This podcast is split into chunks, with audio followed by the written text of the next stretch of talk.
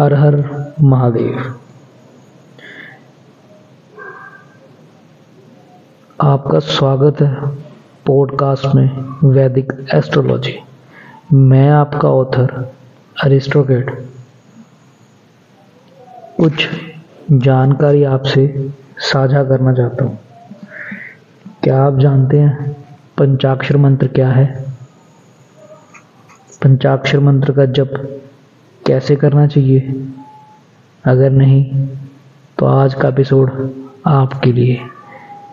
मेरे पॉडकास्ट को सब्सक्राइब किया है आपने।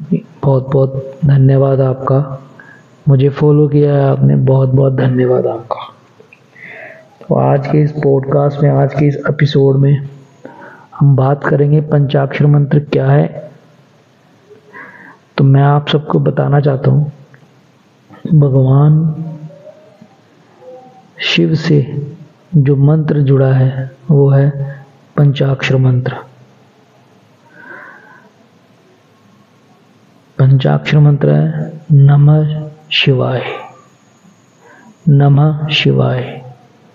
आप में से कुछ लोग कहेंगे, ये तो हमें पता था। हम जानते हैं कि नमः शिवाय है, और कुछ लोग कहेंगे कि नहीं, पंचाक्षर मंत्र नमः शिवाय नहीं है, ओम नमः शिवाय मैं आपको बताना चाहूँगा कि पंचाक्षर मंत्र नमः शिवाय है। पंचाक्षर मंत्र का मतलब पाँच अक्षरों से बना मंत्र।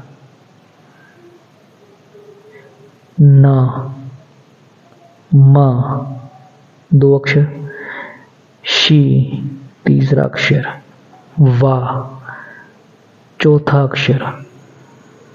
य, पांचवा अक्षर। अगर आप इसमें कोई इस्तेमाल करें, ई की मात्रा का इस्तेमाल या आ की मात्रा का इस्तेमाल करते हैं तो वो स्वर है, अक्षर नहीं है। मेरा उद्देश्य धर्म को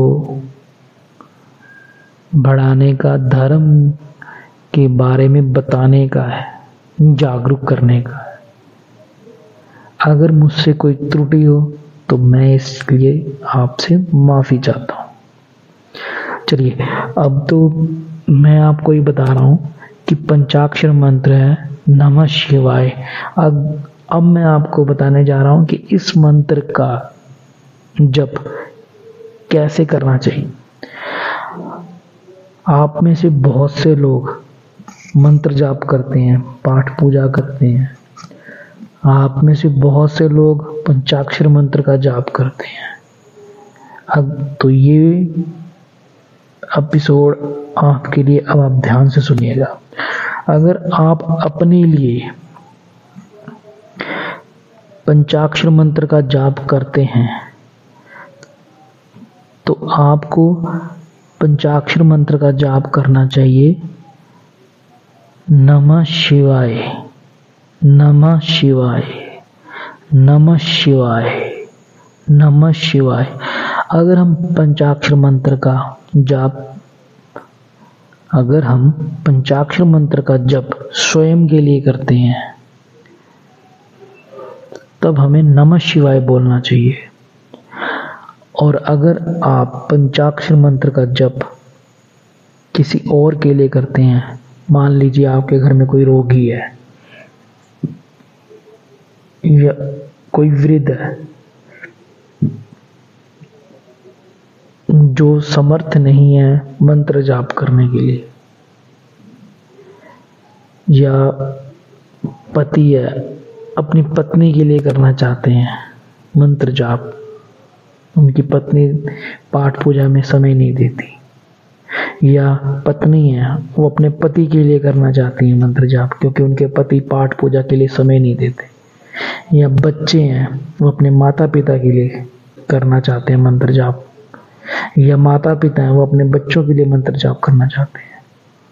तो उस समय आप जो है, वो मंत्र जाप करें, क्योंकि वो आप मंत्र किसी और के लिए जाप कर रहे हैं। तब आपको मंत्र जाप करना चाहिए पंचाक्षर मंत्र से पहले ओम लगाकर। जैसे ओम नमः शिवाय। ओम नमः शिवाय। ओम नमः शिवाय। तो मैं आशा करता हूँ, आज के इस एपिसोड में मेरे द्वारा जो जानकारी आपको दी गई होगी, वो आपके लिए उपयुक्त होगी। और अगर मुझसे कोई त्रुटि हुई है तो मैं क्षमा प्रार्थी हूँ। मेरा उद्देश्य किसी भी बात को लेकर आपको गुमराह भटकाने का नहीं है, गलत जानकारी देने का नहीं है। लेकिन अगर फिर भी आपको लगे तो मैं क्षमा प्रार्थी हूँ। जो विचार मैंने आज आपसे अपने साझा किए हैं, ये पंचाक्षर मंत्र से जुड़ी जो बात है, ये श्री शिव पुराण में वर्णित है। आशा करता हूँ कि मेरे द्वारा दी गई जानकारी आपको, आपके लिए उपयुक्त होगी।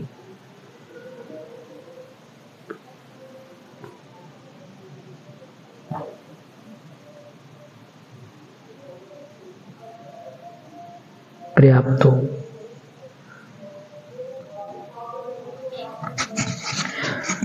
मेरे पॉडकास्ट को सब्सक्राइब करने के लिए धन्यवाद, मुझे फॉलो करने के लिए धन्यवाद। ऐसे ही बने रहिएगा वैदिक ऑस्ट्रोलॉजी के साथ। आपका ऑथर एरेस्ट्रोगेट